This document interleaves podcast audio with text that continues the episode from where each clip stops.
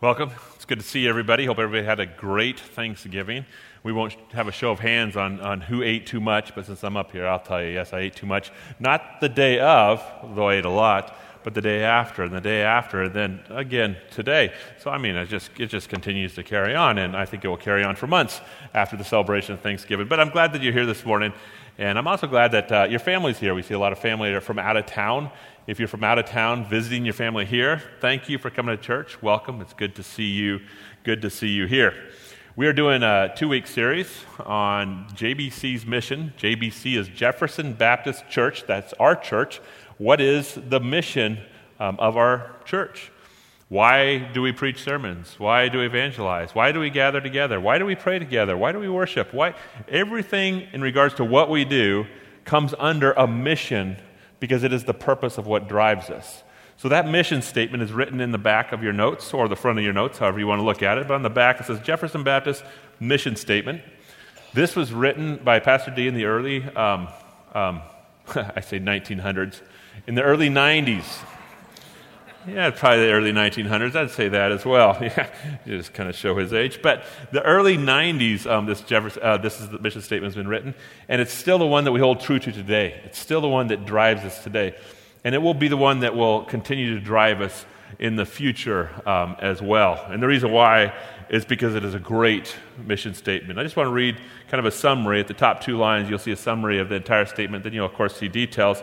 Jefferson Baptist Church is growing to be a great church because it is pursuing the Great Commission by obeying the Great Commandment. And then the next paragraph JBC is the I love you church. We are continually saying, I love you to God, to each other, to the greater body of Christ, to those lost people around us, and to the entire world. So, wrapped up in everything we do, our purpose, our drive, our mission is wrapped up into these statements. Then, of course, you get the details that are below it. But what, why do we pick that mission statement? And why is that the mission statement that drives our church? Um, the mission statement is love God and love others, if you want to summarize it to make it very, very simple. Love God and love others. Why would that be the drive of our church? Why would that be the focus of our church? Why would that be the mission of our church? Matthew 22 37 is a verse we talked about last week. We talked about loving God, and this week we're talking about loving others um, is the verse that is the foundation that we use for this church. Matthew 25 or 22 37 says this. And he said to him, You shall love the Lord God with all your heart, with all your soul, and with all your mind. This is the great and foremost commandment. The second is just like it. You shall love your neighbor as yourself. On these two commandments depend the whole law of God. So let's just look at this verse and maybe pull out some things that we haven't noticed before, or maybe we have noticed, but let's pull out a couple things from this verse as we look at it. Um, if you look at the two different commandments, you know what those two commandments are? They're offensive commandments as opposed to defensive commandments. They are offensive commandments. What do I mean by offensive commandments? It says, You shall love. What does a defensive commandment look like? A defense commandment, and I'm going to use a King James just to make it more interesting thou shalt not. This says, you shall. A defensive, that's offense. A defense commandment say, you shall not. Now look at the Ten Commandments. What does it say? Thou shalt not have any other gods before you. Thou shalt not have any graven images. Thou shalt not commit adultery. Thou shalt not murder. Thou shalt not covet your neighbors. All those are defensive commandments. And here we have a statement that is two commandments, and these two commandments are powerful because at the very bottom it says, On these two commandments depend the whole law of all the prophets, meaning all the commandments that are ever written. And they're two offensive commandments. Not you, thou shalt not, thou shalt. Why is he using those two aggressive commandments? Well, I'll tell you that uh, offense always wins. Offense carries a power, offense carries a strength, offense carries a movement. When I was um, a youth pastor, our kids, uh, our young people loved playing paintball, and I know paintball's probably out, airsoft is probably in, but we did paintball, and, um, and I'm all about strategy. And the reason why I'm all about strategy is because I always want to win. And so my strategy is if you just hunker down and take aim you can get anybody that comes close to you. So I did that. It was a defensive strategy. The result? I lost every time. I lost every time. Offense always wins. In fact, when they are running out in front, I could not hit them, but then they circle behind me. I just like I just got swallowed every single time. Offense carries an extreme amount of power, an extreme amount of movement, an extreme amount of strength. It does not offense does not provide you with information. Offense drives you to complete the information.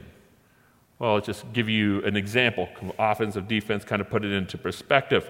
Um, do not commit adultery. That provides you with information. But how do you prevent yourself from committing adultery? Well, that would be the offensive piece of it. Let's get a little more narrow.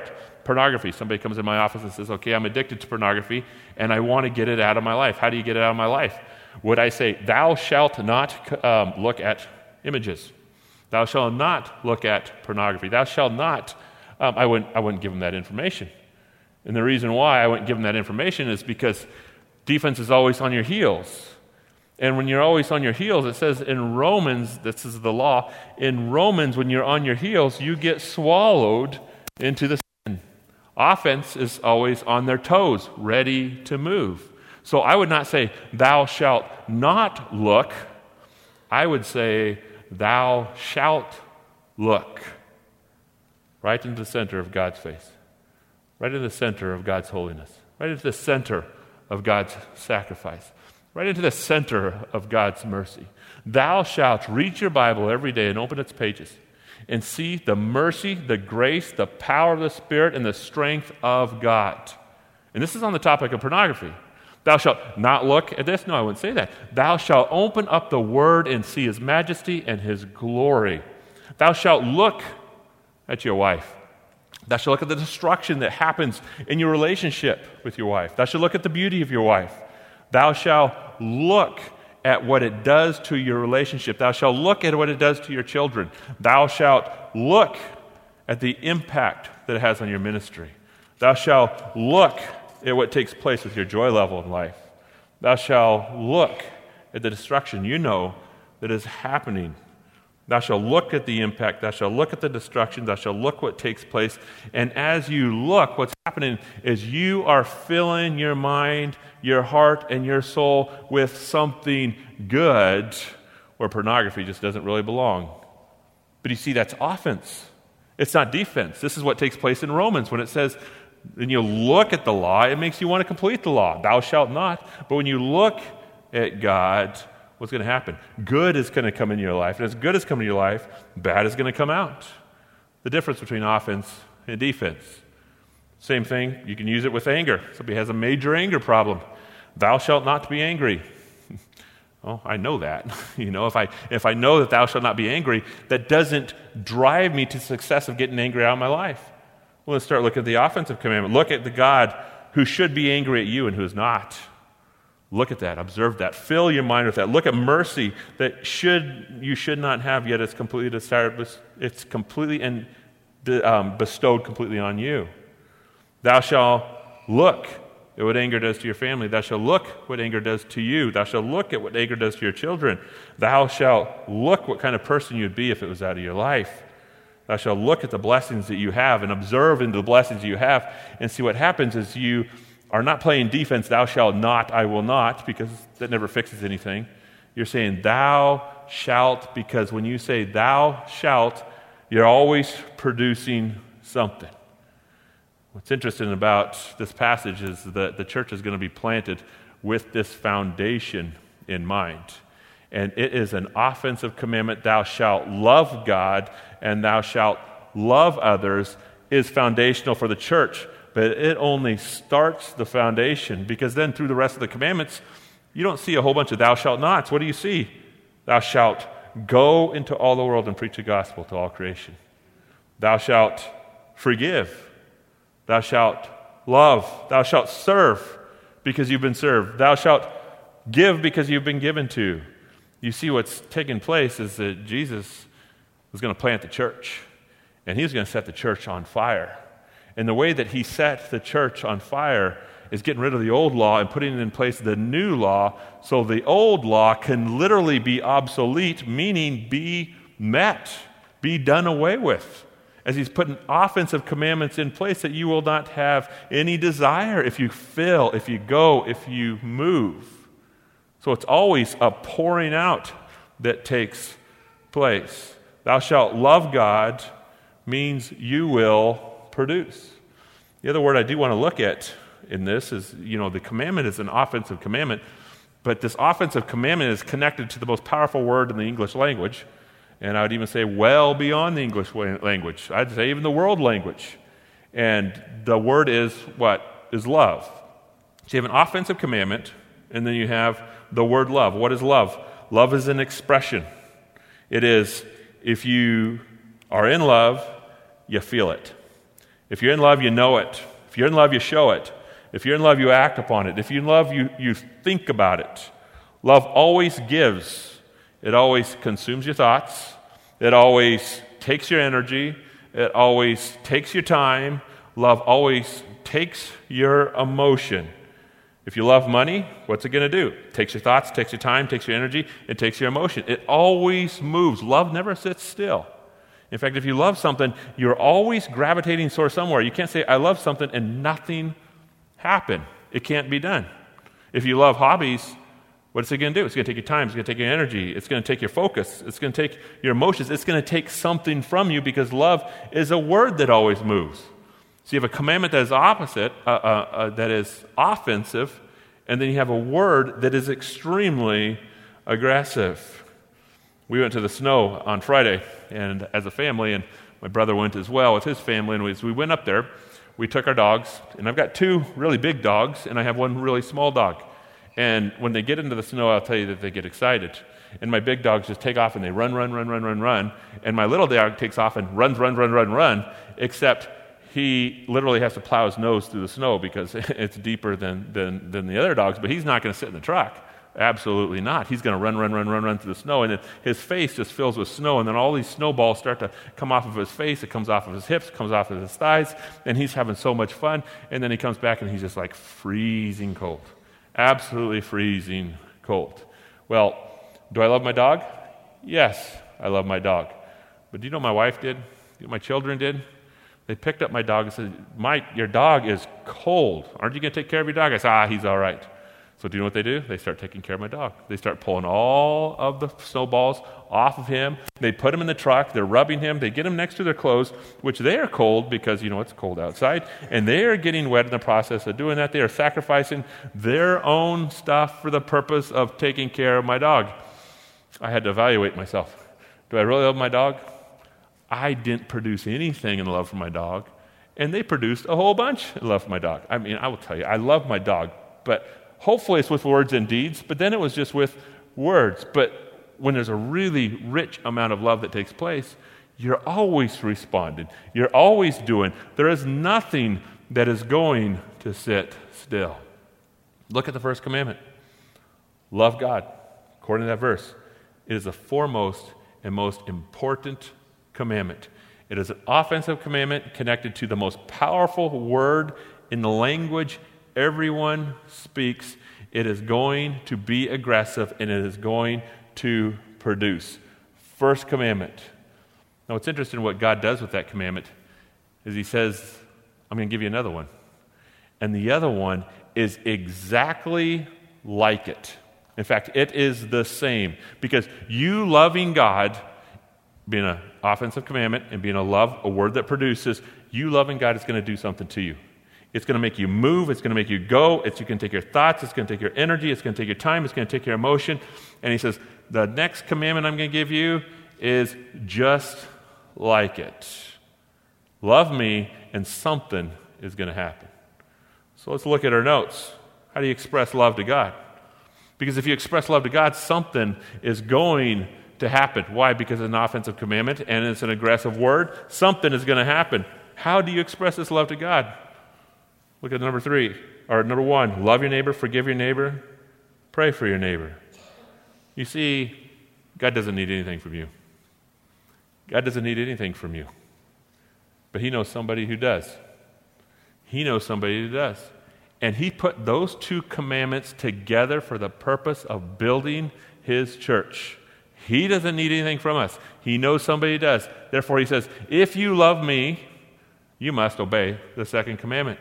Not almost you must obey, you will automatically do the second commandment. And your expression for love to me is an expression that you believe that I even love you. Because love always takes a profession.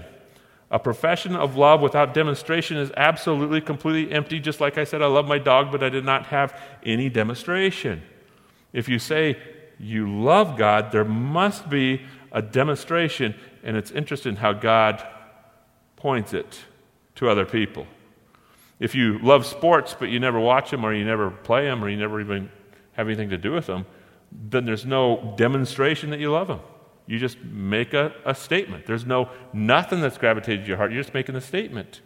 If you love hobbies but you don't have any and you don't do any and you're not consumed emotionally and time and money towards those direction, then you don't love hobbies because it's not a demonstration.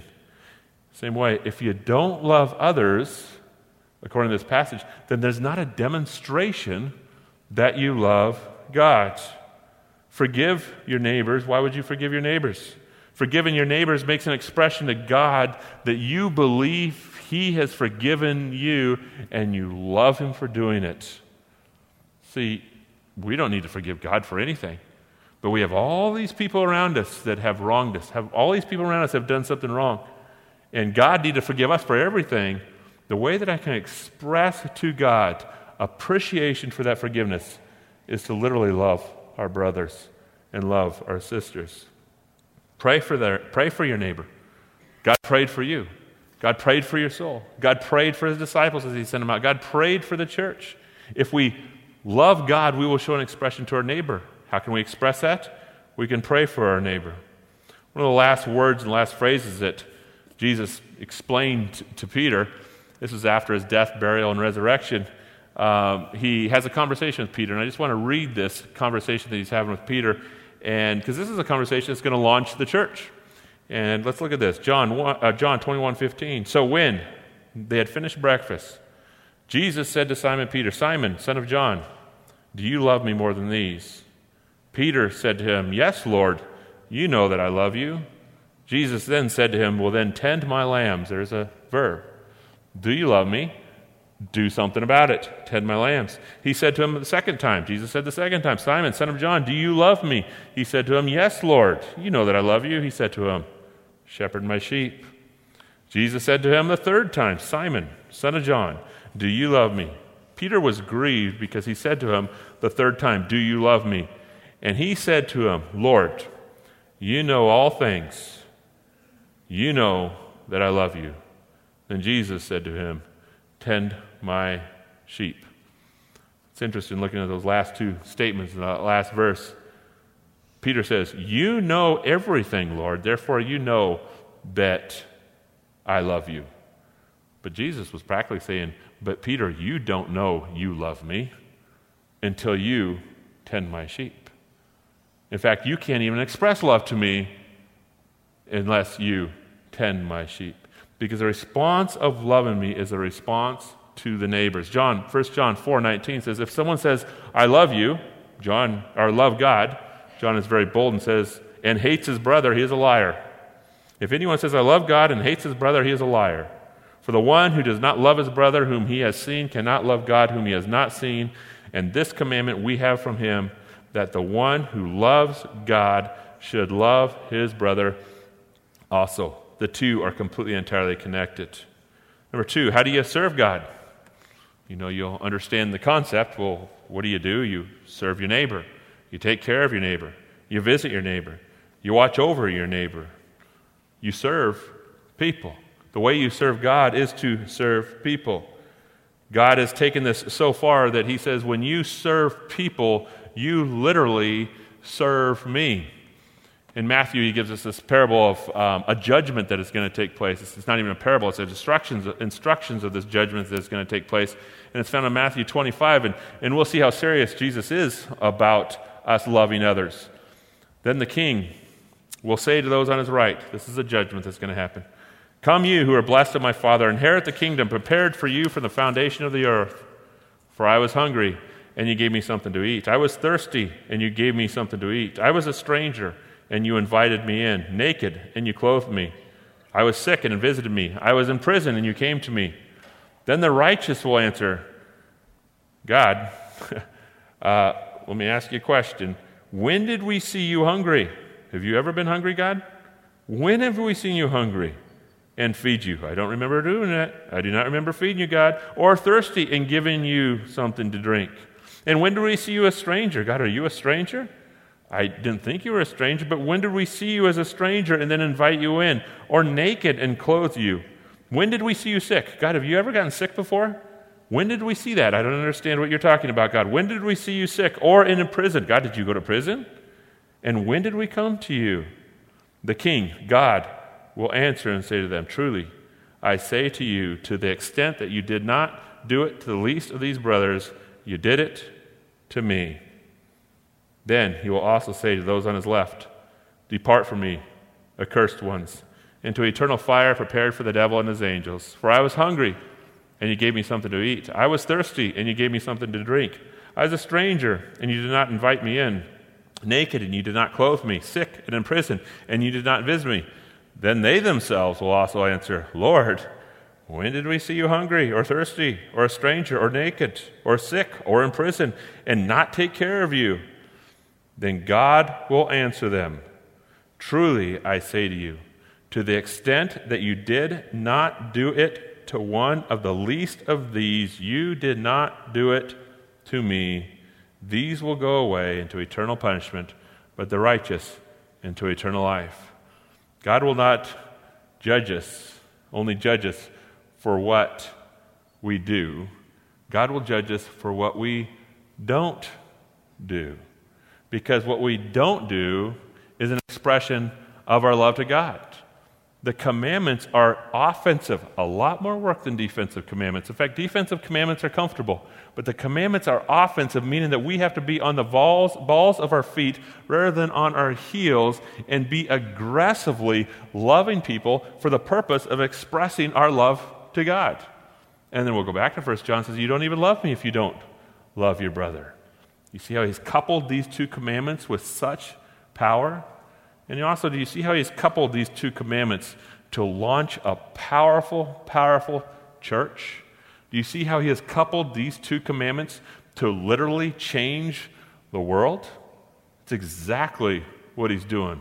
He's changing the world, not by defensive commandments, not by a law, but by a spirit living in us for the purpose of moving, acting, going, and sending. Number three, how do you give to God? Think we're getting the system down. You preach the gospel to the whole world, make the disciples of all nations, give towards the ministry of the gospel. What does God want? What does God need? What does God desire? You know, uh, God has absolutely everything. But there are some things that He desires that are on earth that He wants us to go after and pick up. And do you know what that is? That is an unsaved person.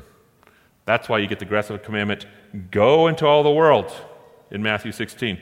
Go into all the world and preach the gospel to all creation. Go pick them up and bring them to me. Do you love me? Then you'll go pick them up and bring them to me. Do you love me? Then you will go pick them up and bring them to me. Because this is the way we can express it. Matthew 28 Go therefore make disciples. I want disciples to be made because then the multiplication process takes place as a result of people being picked up and brought to God. John 14, 23. If anyone says he loves me, he will obey what I say. And what he says, the majority of what he says in the New Testament, is offensive commandments that sets the church aflame. Offensive commandments that sets lives aflame, ready to work. The way that God designed us to express love to him is to love others. If the first and foremost commandment is to love God, our showing it will be specifically loving others. It is our mission at JBC to love because we have been loved by God. It should be your mission as an individual to love because you have been loved by God.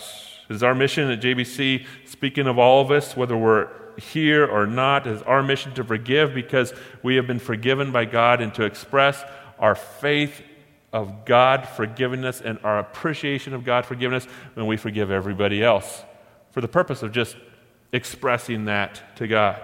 It's our mission to pray because we've been prayed for by God. Therefore, we pray for others. It is our mission to go into all the world and preach the gospel to all creatures because Christ left heaven. He came to earth and lived a perfect life, died in our stead, rose again, gave us the Holy Spirit for this purpose. God did all the work, and then all we need to do is all the running to show all the work that was done for them. It is our mission to serve because we have been served by God. It's our mission to give because we've been given to by God. God is not requiring a whole bunch of rituals like the Old Testament. He's not requiring a whole bunch of sacrifice that took place in the Old Testament. In fact, sacrifice was done, sacrifice was completed, all done at the cross. And then he says, I will take my spirit and I will put it in you for the purpose of sending you out on a commandment that is aggressive because it's offense, on a commandment that is aggressive because the center of it is love, and on a commandment that is powerful because the base of it is love God and love others. And when that takes place, something will be done. In fact, when that takes place, the world will be changed and all determined on whether we take, it takes place in our life or our body or not. God, we just thank you, God, for simplifying everything. God, you've given us two commandments that, um, that we must obey. And God, as we obey these commandments, God, the whole law will be done. And I just pray, God, that you would empower us as a church, that you empower us as individuals to obey the commandment to love you and to obey the commandment to love others. I just pray that it will be the motivation, the drive of our church, and the motivation and the drive of our lives. In Christ's name, amen.